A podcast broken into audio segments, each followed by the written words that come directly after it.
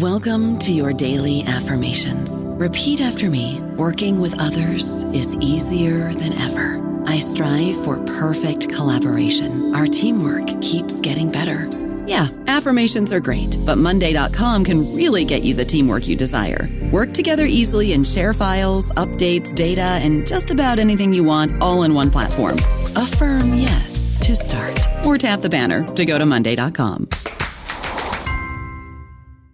Hello, it is Ryan, and I was on a flight the other day playing one of my favorite social spin slot games on ChumbaCasino.com. I looked over at the person sitting next to me, and you know what they were doing? They were also playing Chumba Casino. Coincidence? I think not. Everybody's loving having fun with it. Chumba Casino is home to hundreds of casino-style games that you can play for free anytime, anywhere, even at 30,000 feet. So sign up now at ChumbaCasino.com to claim your free welcome bonus. That's ChumbaCasino.com and live the Chumba life. No purchase necessary. VGW Group. Void where prohibited by law. See terms and conditions. 18+. Hello, everybody. This is Marshall Poe. I'm the editor of the New Books Network, and I'd like to tell you that we have a new and improved website. It has two new features that we think you'll love. One of them is a vastly improved search engine, so that when you type in keywords, you'll get a bunch of episodes really quick. The other is the ability to create a listener account. And in that listener account, you can save episodes for later listening. So you can create a kind of listening list. We think these features are neat and we think you'll enjoy them. Please visit the site today. Welcome to the New Books Network. Hello, and welcome to New Books in Anthropology, a channel on the New Books Network. I'm your host, Fulya Pınar. I'm here today with Samuli Schilke to talk about his book, Migrant Dreams, Egyptian Workers in the Gulf States, published by the American University in Cairo Press in 2020. Thank you very much, Samuli, for joining us today. Thank you very much, Fulya, for inviting me to this conversation today. Thanks. It's my pleasure. At the New Books Network, we'd like to first start with learning about our guest's background. So could you tell us about your background in anthropology and how you came to be interested in this topic? Well, basically, I was young and unemployed in Finland, where I came from.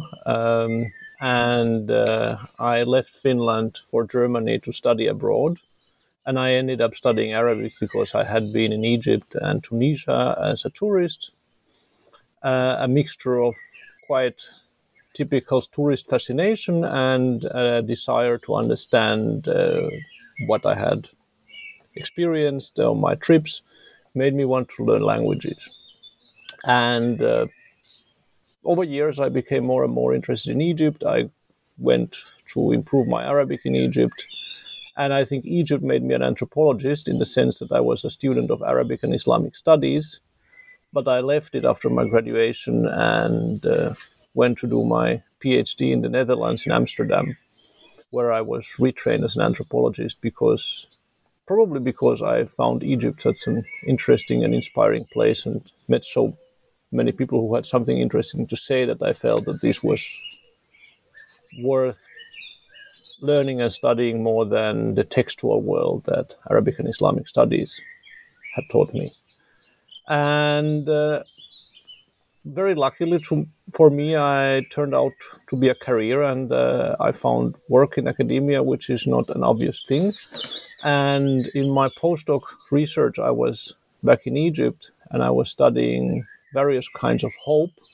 Originally, it was mainly about religious hope, but religious hope is mixed with all kinds of other moral hopes and material hopes in a good life, marriage, housing, and migration was a major issue. People were just talking about it. It was not something that I actually wanted to research about, and I was not part at all of the circles of people who were doing what is considered migration research, which often has a focus on people who arrive in Europe or North America as migrants or refugees. I found myself among mostly young men who were having this sense that where they are, there is not enough, there are no chances, that the chances are elsewhere. And this was the situation where my wife, Daniela Swarovski, came on a visit to Egypt, where I was there on field work, and she met these same people, some of them, and she herself as an artist was engaged with many Moroccan migrants living in the Netherlands who were quite skeptical about their choices. On her way to the airport, she took a taxi, and the taxi driver was Egyptian and said, "Oh, you're going to Egypt. I come from there. It was the worst decision in my life to come to Europe." And she was wondering what is going on when some people have this urgent dream of leaving their homelands for somewhere else, and some other people are very skeptical about the fact that they did succeed in taking this trip. And she started making a movie project, a project of documentary films of it. She made two of them. Unfortunately, she died 2 years ago and couldn't do the third one, but she made two films called Messages from Paradise.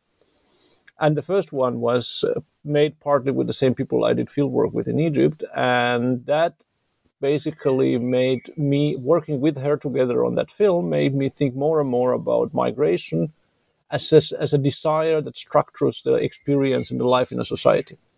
In a society where people who grow up there have the sense that they are in a position of being in a provincial location, and the world and the chances that the world provides are at the same time imaginable, seemingly at hand's reach, but one is not yet there. So this creates an enormous pressure, and this is what I wanted to follow.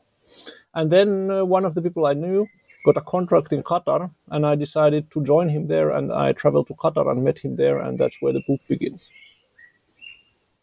Yeah, it's an amazing journey, very unexpected too. And you mentioned in your book that to be able to write on Egypt, you had to write on migration. So can you tell us a bit about this spatial, this geographical aspect of being a migrant man in the Gulf and moving away from the home in Egypt?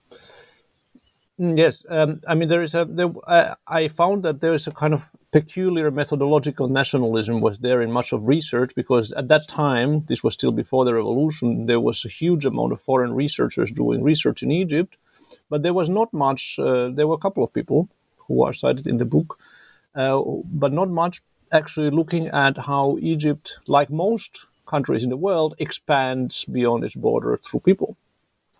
So people would have families in the US, in Europe, but most importantly in the Gulf, which is, in terms of numbers, the vastly most important site for Egyptian migrations.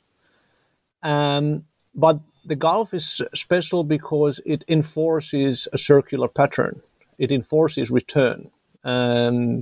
In other sites of migration, people have the choice. They ask themselves, am I going to stay here or not? In the Gulf, this question is much more difficult to have, although some people ask it anyway. But the expectation is return. So people in the 80s, the first 70s and 80s in the village where I did field work, people first went to Iraq, then to Saudi Arabia, more recently to Kuwait and the United Arab Emirates. And wherever opportunities arise, wherever somebody else already has been, people follow up. I'm not sure if this was the question. Yeah. The question was about the spatiality. So, what makes one to leave Egypt and move to the Gulf?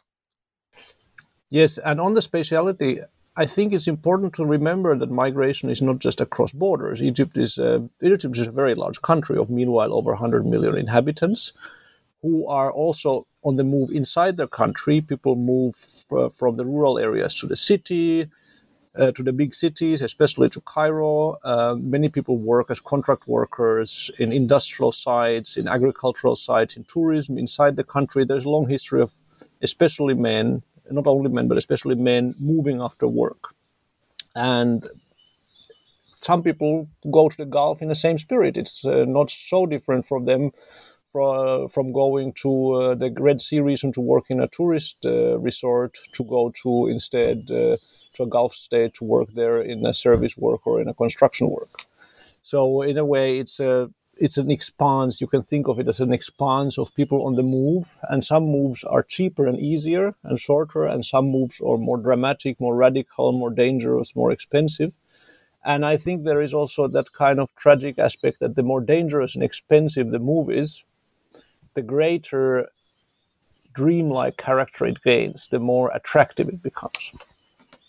Yeah, and can you tell us a bit about the sponsor system of Kafala in Doha, in Qatar, that makes this contract work and makes this like repetitive migration kind of for these migrant men?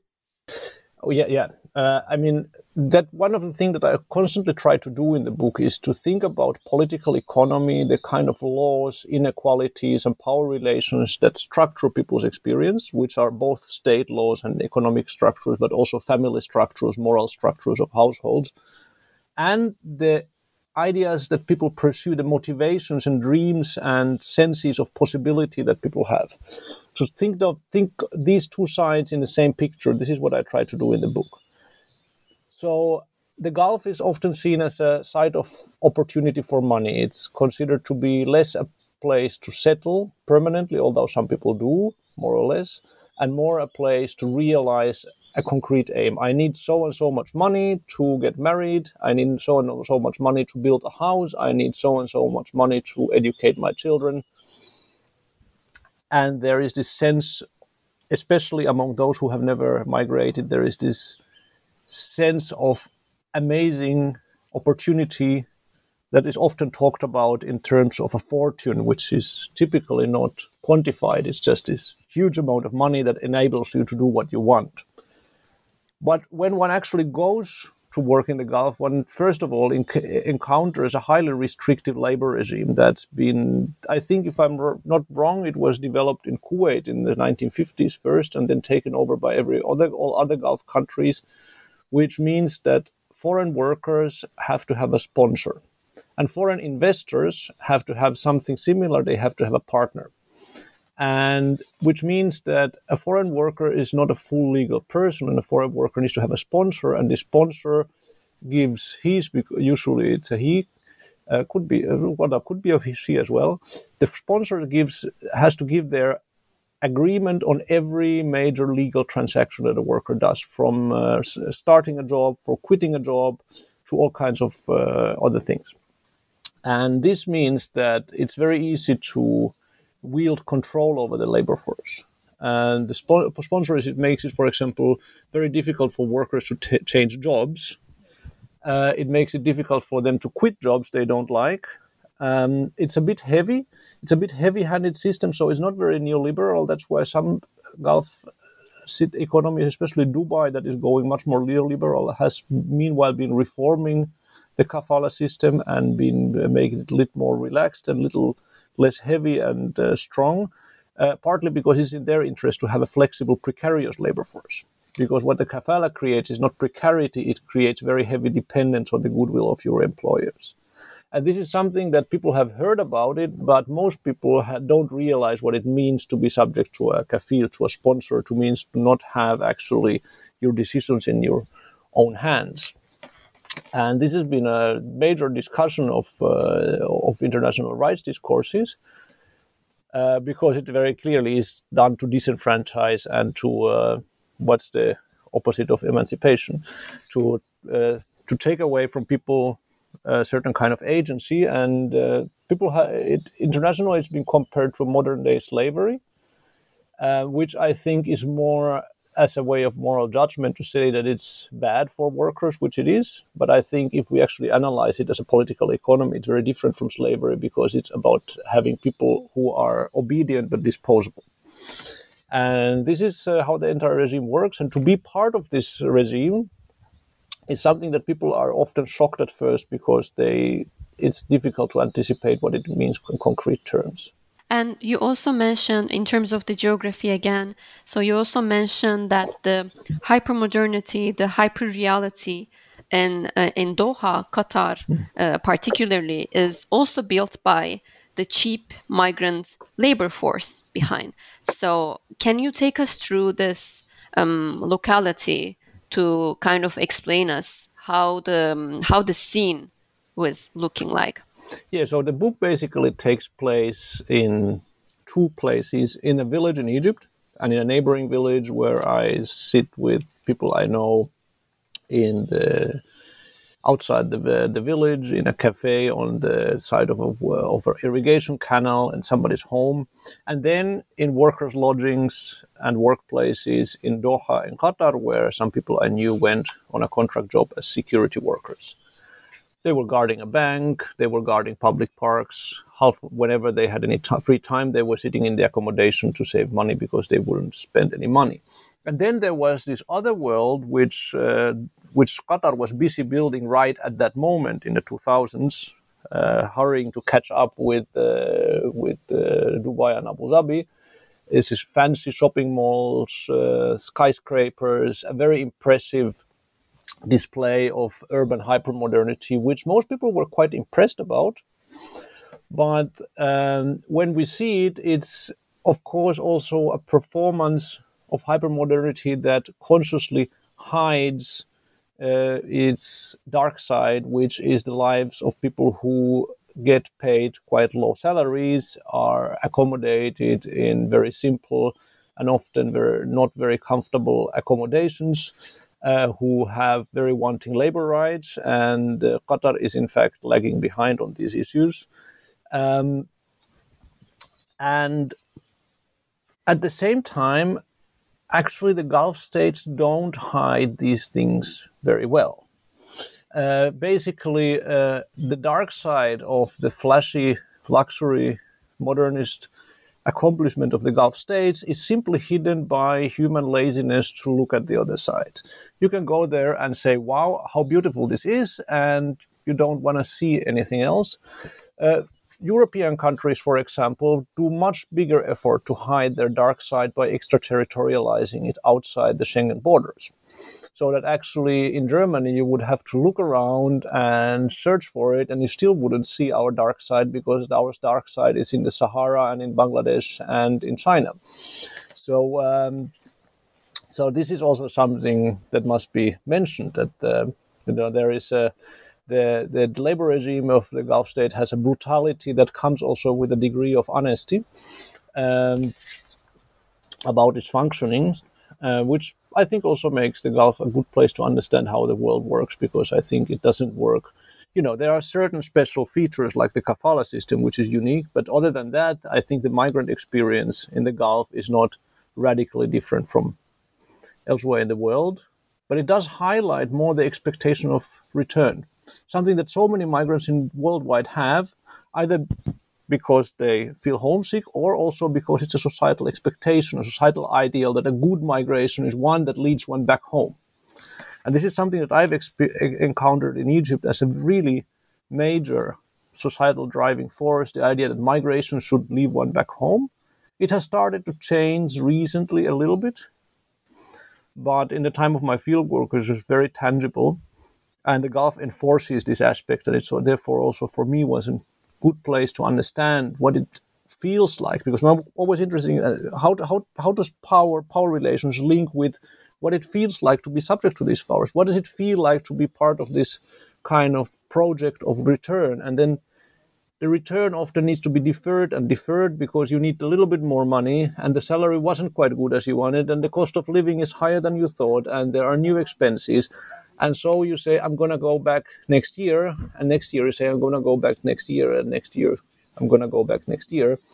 And two guys said, and they were also going to go back next year.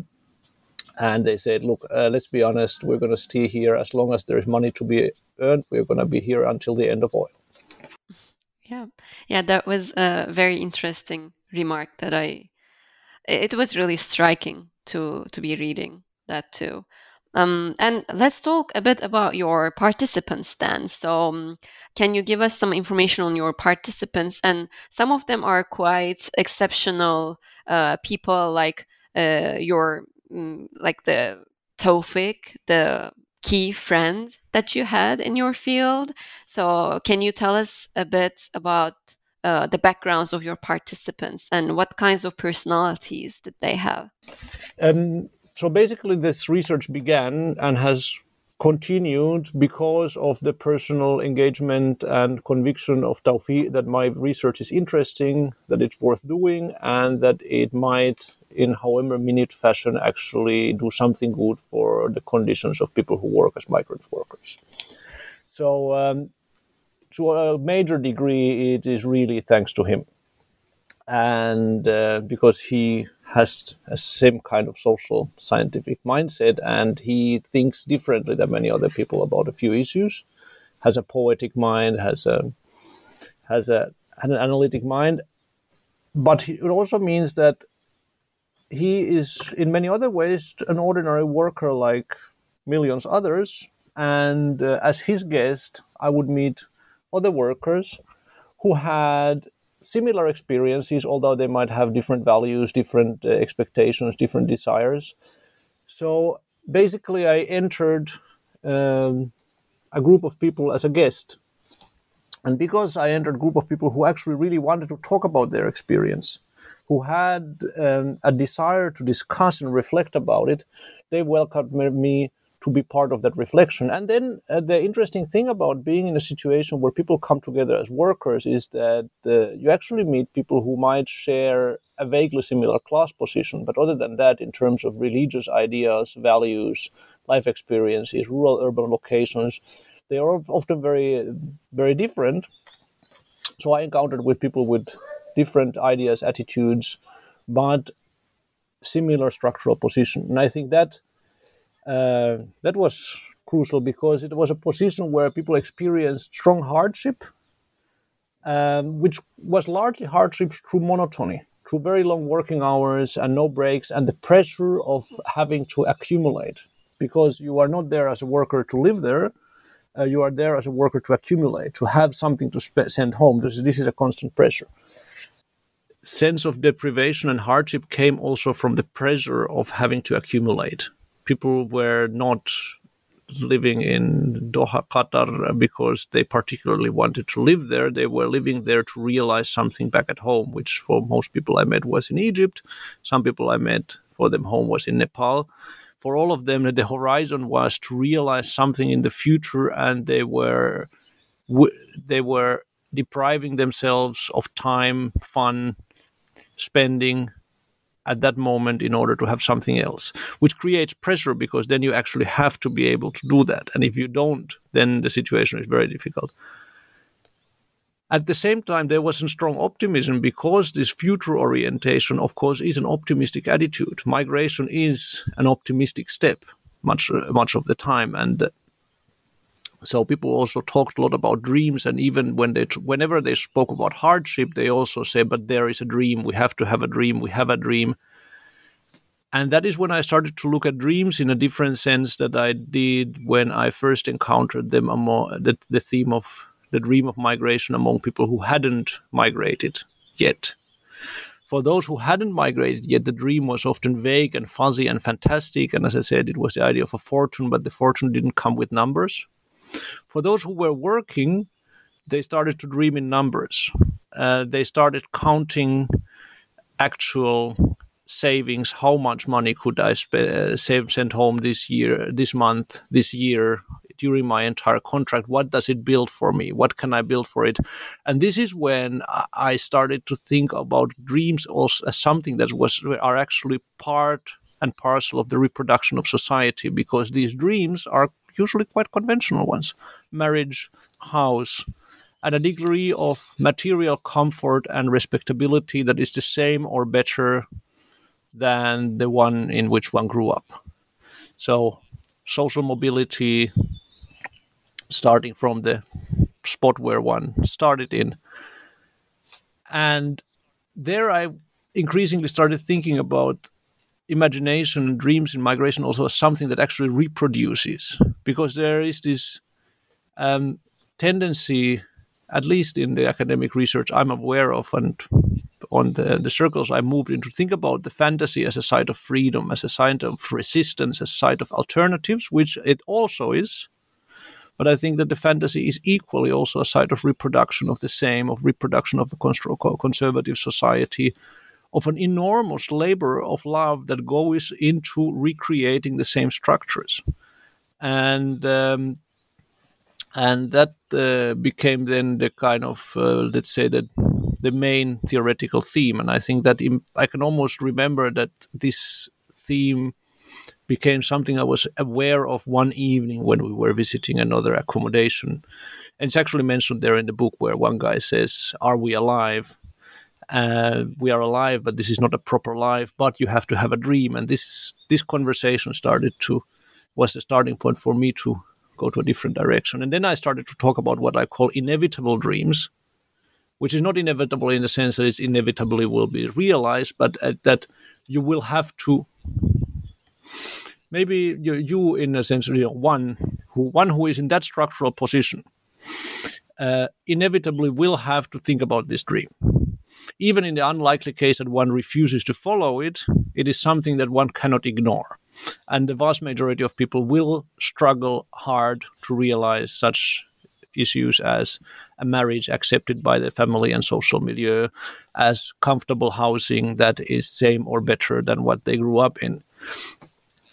These kind of dreams become powerful because everybody encourages them and because quite a lot of people realize them. Not everybody. People fail. It's an exploitative system. The price is high, and the most paradoxical price is that often people realize it much later than they hope to. One of the strange paradoxical prices of men's migration abroad to realize the means of manhood is that they get at the age of 40 something that they really needed when they were 20. Let's talk about the spaces these young migrant men lived, like in terms of the accommodation and also the jobs that they had. Yeah. Yes. So basically the lives of people I work with were divided between where they came from, which was always for them their home, which was mostly villages in the Nile Delta or cities in the Nile Delta, which is where they were in constant communication as much as they could. That was not so easy as today because back then there were no smartphones yet and internet was more expensive, but it was a major activity. And accommodations in which they lived. And these accommodations are intentionally unhome-like. The accommodation where I stayed was a company-provided accommodation where there were different nationalities. The rooms were divided by nationalities, Egyptians in one room, people from Thailand in one room, people from Philippines in one room, people from the Sudan in one room, and so on. And each room had between 6 and 10 inhabitants, which was not very good, but also not very bad. And this was the major site of socialization. It's a place where solidarity is possible. It's also a place where conflicts happen. It's also a place that is ethnically very divided, and there is strong ethnic tensions, and the solidarities are often mainly ethnic, which is policy, by the way. And then there was the workplace. And the workplace is in this case where low security locations, receptions of banks, public parks, public buildings. Some people were working in high security locations, but I could not access them for obvious reasons. There was not actually much security to work about because these Gulf states all have very low crime rates. The most important job of security is actually closer to customer service, to tell people which way to go, which door to open, where to move. And I think the perhaps most important form of enforcement that happens is to keep so-called bachelors apart from so-called families. But the people I was with worked not in a company that was doing that. So there is a very peculiar form of class division that is at the same time racialized and gendered, which is that the difference between families and bachelors. Bachelors in the Gulf countries does not mean person who is not married, but a person who is a foreign worker and does not have his family with him. It's male gender. Male gendered women are not bachelors because women are not considered to be dangerous the same way men are. So it is single men who are considered to be a danger to families and therefore must be kept away from family areas. And who are families are citizens, obviously, and being a citizen is in itself a privilege, are middle class and high income migrants who by their visa status and income are allowed to have their family with them. So the bachelors and families is a complex gendered, racialized class division, and the people I knew were all bachelors, which meant that their movement in the city was much more policed. Their movement was much more curtailed. Tawfi took great pleasure in going out in the city in my company because I had white privilege, and with white privilege I could get exemptions to some of these bachelor rules, although not all of them. And so this also meant that sites of socialization were quite limited, and therefore life tended to be located between work and accommodation, and people rarely ventured in the city, rarely went to discover the city. The city did not really welcome that kind of discovery by people branded as bachelors. I don't know about you, but I'm very busy and I don't have a lot of time to cook. That's why I subscribe to Factor. Eating better is easy with Factor's delicious, ready-to-eat meals. Every fresh, never frozen meal is chef-crafted, dietitian approved, and ready to go in just 2 minutes. You'll have over 35 different options to choose from every week, including Calorie Smart, Protein Plus, and Keto. These are 2-minute meals. Factor meals are ready to eat and heat, so there's no prepping, cooking, or cleanup needed. They're flexible for your schedule. Get as much or as little as you need by choosing your meals every week. Factor is the perfect solution if you're looking for fast, premium options with no cooking required. Sign up and save. We've done the math, and this is important. Factor is less expensive than takeout, and every meal is dietitian approved to be nutritious and delicious. Head to factormeals.com/NBN50 and use code NBN50 to get 50% off. That's code NBN50 at factormeals.com/NBN50 to get 50% off. Yeah, and these narrow circles we see in some of your chapters, as you mentioned, that there are a lot of conflicts about, like, you mentioned subaltern racism, and you also mention little, like, tactics about manipulating the system to gain the upper hand in some ways. This is a little bit different than the approaches of many scholars who wrote on the tactics of the week. You argue that these tactics, these like subaltern racisms, manipulating the system, and things like these might not necessarily challenge the systems of oppression, but maybe constitutive parts of the oppressive systems, as you so beautifully show in your book. Can you tell us a bit about these tactics and how these are reproducing the same oppressive systems in some ways? Yes, I call them tactics inspired by Michel de Certeau, who I think is the one who popularized the idea of the tactics of the week. De Certeau uses, interestingly, for being a man of peace, he uses military language. A tactic is a way of acting in a battle where you don't have the power to determine the layout of the battle. The layout of the battle, the positions are determined by a more powerful enemy, and you have to make use of what you have and take best advantage of that. So, therefore, the Certeau translates a military concept into a progressive use as a way of seeing how people in a weaker position can actually use structures, for example, of the state, of capitalism, of institutional religion to their ends. And I think that works very well, but I think the problem is that often progressive scholars have projected a hope of a certain kind of tactic, which is that of a radical tactic that uses the existing structures in order to overcome them. But a radical position is actually a difficult position. It actually requires already a certain degree of empowerment to have a radical position. That's one of the things I learned living with workers in the Gulf, is that it actually takes quite some degree of privilege and empowerment to question the system in a way that could be consistent in any way. And it is actually much more attractive and for many people also morally more acceptable to make oneself comfortable in it. And to make oneself comfortable in it might undermine it. When people don't pay their phone bills, the phone company loses money. But when people do certain other things to soften their condition, it also means that actually these different moves of softening the condition become the condition. A good example that's been studied by Filippo and Caroline Osella is how relationships and informal solutions work, which are often then kind of exoticized as something that would be oriental and unmodern, which I agree with them is not. It's pretty common way of running things everywhere in the world. But the difference is that when the powerful people do this, they can actually move things.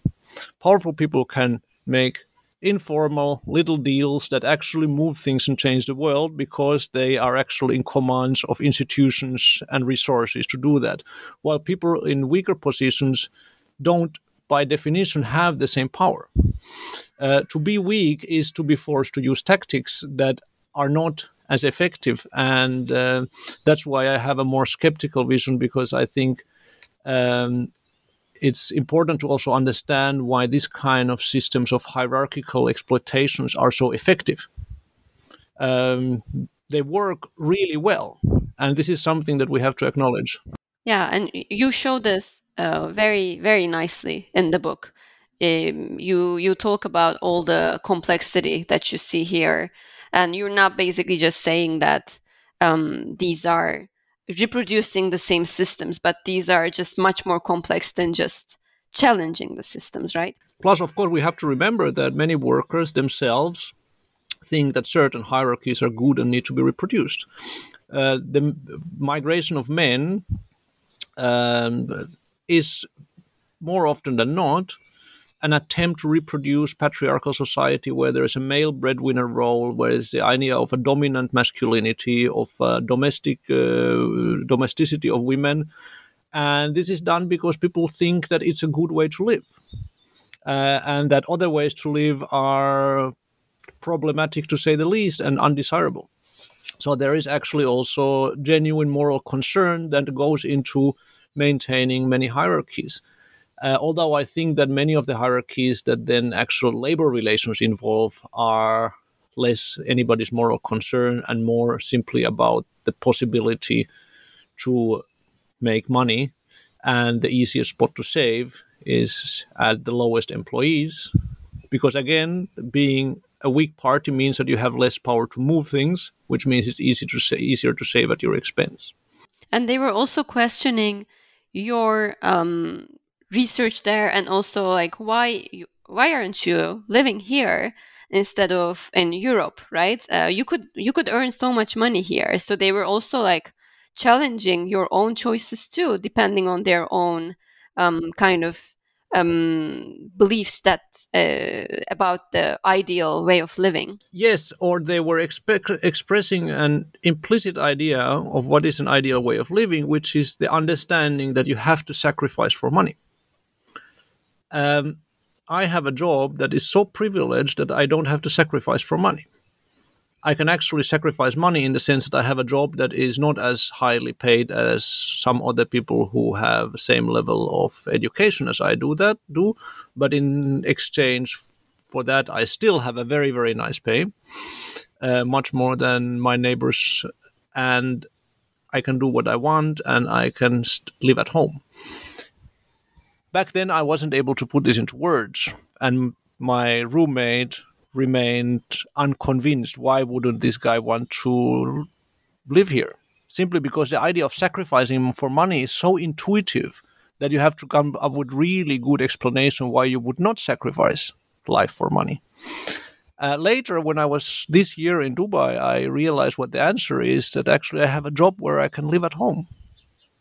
I don't have to live in the ghurba. I won't have to live in estrangement. And that's why I wouldn't want to come to the Gulf. And that is actually a convincing argument, because this, for all those migrants who go abroad, not in order to make a new home, but to build a home somewhere else, this is something that is actually a major sacrifice for them that hurts. And the idea that you could have a good job and live at home, even if it's a bit less money, that makes sense. Yeah. Yeah, and let's talk about, you mentioned ghurba just a minute ago. So let's talk about some of these terms that you explain in chapter 2. So basically you write on how, when you say migrants in your book, you speak about mutaribin, with meaning that being away from home rather temporarily. And ghurba, for example, is a sense of being abroad, in a strange place, among strangers, separated from the familial connections and safety of home. So can you tell us a bit about this variety of different terms used in Arabic for migration, as opposed to in English we only have like migrant, refugee, but here you show us a connection with the home as well, not just with the place that has arrived. So can you tell us a bit about this variety and how your research collaborators would define themselves and their senses associated with the specific form of migration that they went through? Yes, this is something that I actually didn't realize when I was writing the first draft of the book. So paradoxically, the Arabic version of the book that came out first uses consistently the word hijra, which is usually used to translate migration in legal and academic texts. But in Arabic, hijra means a migration that is with the aim of resettlement somewhere else. You abandon a place and you go to live in another one. And this is not the word that the people I was with would have used of themselves. They used the word ghurba, which means being away from home, or they used the word safar, which means travel. And safar, travel, can be anything between a week or a lifetime. And actually, when I was presenting the Arabic version in Alexandria, one of the readers said that, "Hey, you're using the wrong word. What these people are doing is not hijra." And I said, "Yeah, oops, you're right." And then when I revised the book for English publication, I went through every instance where the word migrant or migration was used, and I thought, which one is it? Is it hijra, abandoning a place to live in another one? Is it ghurba, being away from home? Or is it safar, is it the travel? And I found this much more useful language than the ones I know in English, because the ones in English are either legal, which is that between a migrant and a refugee, which assumes that there is a clear-cut distinction between voluntary and forced travel, or it's classed, is that between migrant and expat, which is basically a racialized or class distinction of rich or poor migrants. And none of that kind of, for me, actually is useful to describe what migrants in the Gulf understand about their own migration. So in the English version, I went through it and I tried to make it as close to the Arabic terminology as possible because it works better. Yeah, and what is the relationship between these forms of migration in the book that you show through your research collaborators and the dreaming? So how does this form of migration affect the migrant dreaming? You mean the experience of ghurba, of living away from home temporarily? Yeah, the experience of the temporary form of migration, like the ghurba, the mutaribin is the word, right? Yes. So that kind of migration that is characterized by what people call ghurba, being away from home, it creates these long-term deferred lives of delayed circularity, where emotional intensity and investment are located where people come from, and moral value is located where people come from. So there is this intense valuation of home, domesticity, family, marriage, a heteronormative, pious, national ideal, while at the same time, the men who are working abroad live extended lives that have a degree of alienation, have forms of sociality that are very different, and often have some degree of moral exceptionality against the home. So it creates these long-term experiences of what could be called a kind of divide between the home and the accommodation, where people live in accommodations to build homes in which they might live again. And it also creates communities which extend around the planet. So I call the villages suburbs of the Gulf, in the sense that they are the homes for people who work in metropolitan centers on the Arabian Gulf. And just like that, you have suburbs of the United States all across the American continent, and suburbs of European cities in Africa and Eastern Europe, and so on. Yeah.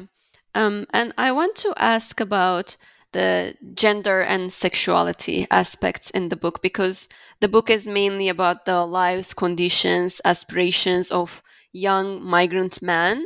And you share very interesting experiences about gender relations and how sexuality is kind of imagined. So can you tell us a bit about the roles gender and sexuality play in the lives and the self-makings of your research collaborators? Well, I mean, to start with, this kind of migration is driven by gender and sexuality. It's about becoming a man in a social sense. It's also about becoming man in a sexual sense, in legitimate bounds of a marriage. So it drives the whole project. At the same time, it creates this moral exception where lots of men are living together in a strictly homosocial environment. This was especially so in Doha and Qatar. I think it's similar in Saudi Arabia. Some other Gulf locations like Dubai are quite different and provide a much less segregated experience. And in this segregated experience, it also means that there is intense anxiety, also intense amount of sexual fantasies, intense amount of talk about women and sex. And some of these fantasies are then located in imagined desires of Gulf women, which are strictly imagined, because I don't think that any of these people actually would have had the possibility of such contacts, at least not in Qatar.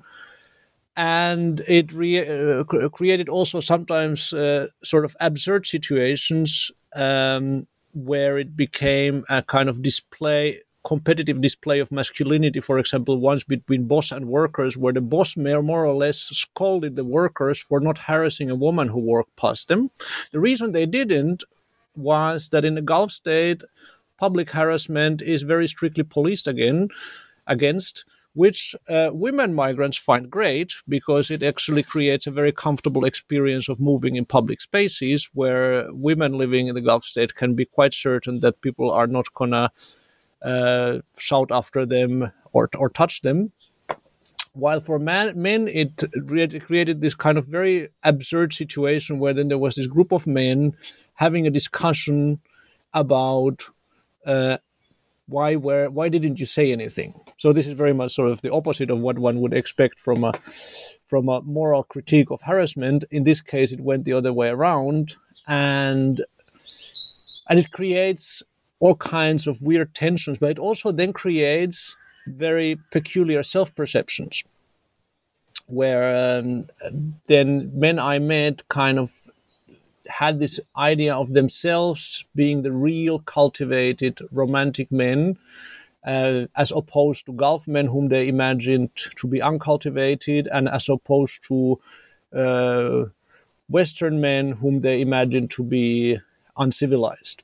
So this is, it becomes and I think actually there's much more to be said about that, because this was with young unmarried men in a very segregated context. And more recently, I've been working in Dubai with people who are 10, 20 years older, and much more mixed society, actually much more space for relationships. And but the migratory situation becomes a side in which men put huge effort into a certain kind of ideal masculinity, and performing it in both economical ways, but also in physical ways, in sort of forms of workout, in forms of language. But at the same time, in a situation where the labor regime makes certain aspects of that idealized, often somewhat macho masculinity actually unattainable. The key one of them is actually the role of being a household head, because one is away from one's family, or one is away from the family one might build. So it is a very paradoxical reproduction of heteronormative masculinity that creates something weirdly different from what it aims to create. Yeah, it is very interesting to read about all those. And so I'll ask my final question about the book, and then we will continue with your next projects. So the book is so beautifully written, is so interesting to read. I literally could not stop reading it even for 1 second after taking it into my hands. And there are some reasons behind, not only about the content of the book, but also the format that you chose. So I like to talk about some of these unorthodox choices that you made in this book. Like, you published the Arabic translation of the book in 2017, so before the English version. And you have 15 chapters and a final chapter in the book, which is quite unorthodox when we think about these forms of books. And you also wrote the literature review parts, like sort of how you explain your theory and all the literature parts in the final chapter instead of the first couple of chapters. So I would like to ask about these choices. Why did you make these choices? How were the processes of making these choices? Yes, I don't think I made any of these choices beforehand. There was not a master plan for this book. I actually didn't intend to write a book. It was supposed to be an article. And my wife Daniela told me, had seen some of my field notes. And she said, your field notes are so much better than your boring articles. Why don't you write like that? And first I had to get over the egoistic injury about my articles being boring, and then I thought maybe I should try that. So I started writing from field notes. I collected field notes from the short visit in Doha, as well as from 10 years of time in Egypt before and after that trip with the people I met in Doha. And I collected them in a pile this thick, and I started going through it and sorting it out and thinking what kind of themes emerge. And as these themes emerge, I started grouping them. And I think at least 1/3 of the book is actually edited field notes. I have not marked them. I have just turned them into text. That made for a very narrative text. And when you are narrative, when you tell stories, you need space. So very soon I realized that there was no way this could be an article. It grew over 10,000 pages, then it grew over 20,000 words, over 20,000. Finally, the Arabic version was 28,000. The English is, I think, 35,000 words. So it grew into a book, and it grew naturally into a book because I wanted to write narratively from the fieldwork. And wanting to write narratively from the fieldwork also created the short chapters, because big chapters are typically something that are the result of a top-down attempt to systematize an argument. So this is the part of my book which tells about this issue and so on. When you move into narrative logic, chapters become shorter, just not naturally, but they kind of it becomes it becomes easier and attractive to write short chapters when the logic is narrative. Because it's, okay, there is this thing, and then this thing leads to this thing, then this thing leads to this thing, and each one is a chapter. I had some research funds for translation. I had agreed with Amr Khairi, who had translated previous work by me, to translate this article. So we had already a translation agreement before I started writing. And then it turned into a book. I applied for more funds. I got for more funds. Finally, we had all the funds together. Eventually, there was the book. And by the time I had my book manuscript, I had a very unusual situation that there was already a translator waiting eagerly for my manuscript, and he had a publisher that he had already been in contact with. So from the moment of the first manuscript, he immediately started translating. The moment the translation was ready, we started revising the translation, because actually the translation was revised heavily after he did it, because I restructured the book after reading the translation, and it went to the publisher, and the publisher published it, and out it was. And then it took me years to find an English publisher and to find a time to revise it, because English academic publishing is slower. but also because I realized that the Arabic readers were the best possible peer review I could ever get, and there was absolutely no point of letting that go to waste and not have that worked into the book. So I added 2.5 chapters that weren't in the Arabic original, and my Arabic readers are, I think, still a little unhappy that they haven't gotten to read that part. There was a part I forgot to say, the final chapter. The final chapter actually was quite an ordinary first chapter that I wrote in the beginning, as we academics always do, to prove that we're qualified to write about this topic. Yes, I know who else has written about the Gulf. Yes, I know who else has written about the imagination. Yes, this is what I did with what I read from them. It was right in the beginning of the book. Amr sent me the translation, and what happens in translation is that when something is badly written in original, you can't make it good in translation. So it stood out as a very heavy beginning. And I sent it to Tawfiq, who is an avid reader, and I asked him, what do you think about it? And he said, it's good, but the beginning is quite heavy. And so I said, well, what would happen if we just put it at the end? And put it at the end, and it sits fine there at the end. And the book begins directly with the topic. So this was all of this was quite pragmatic choices, and I think all of these were pragmatic choices that were possible because it's my third book. I didn't need it for any qualification. I didn't need it to have it passed to any kind of formal exam, and therefore a lot of academic formal criteria fell out.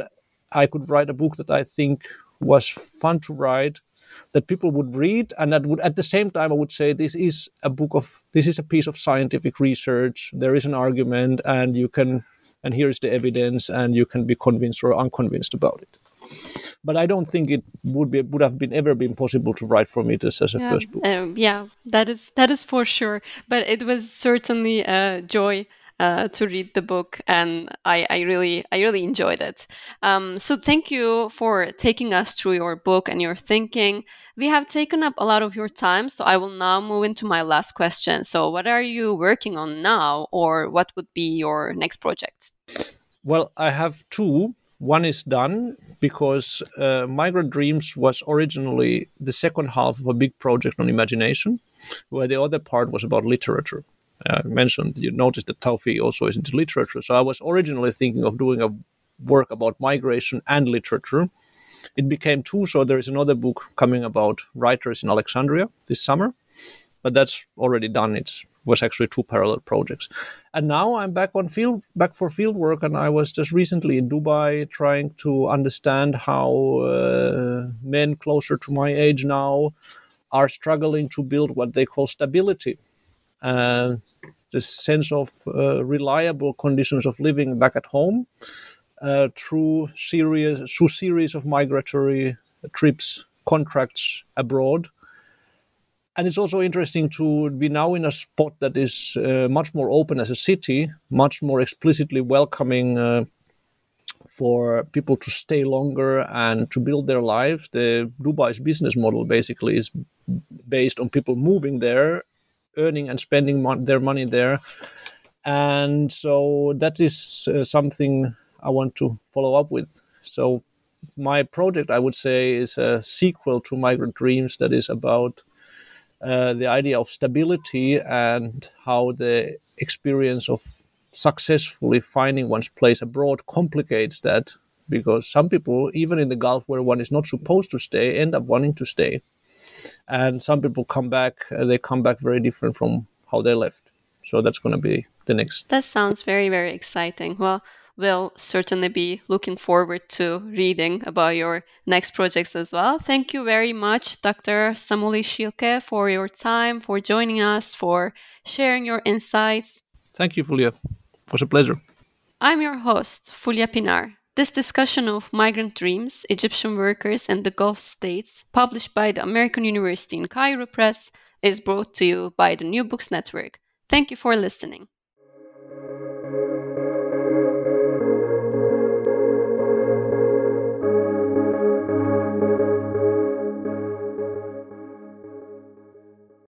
With the Lucky Land Slots, you can get lucky just about anywhere.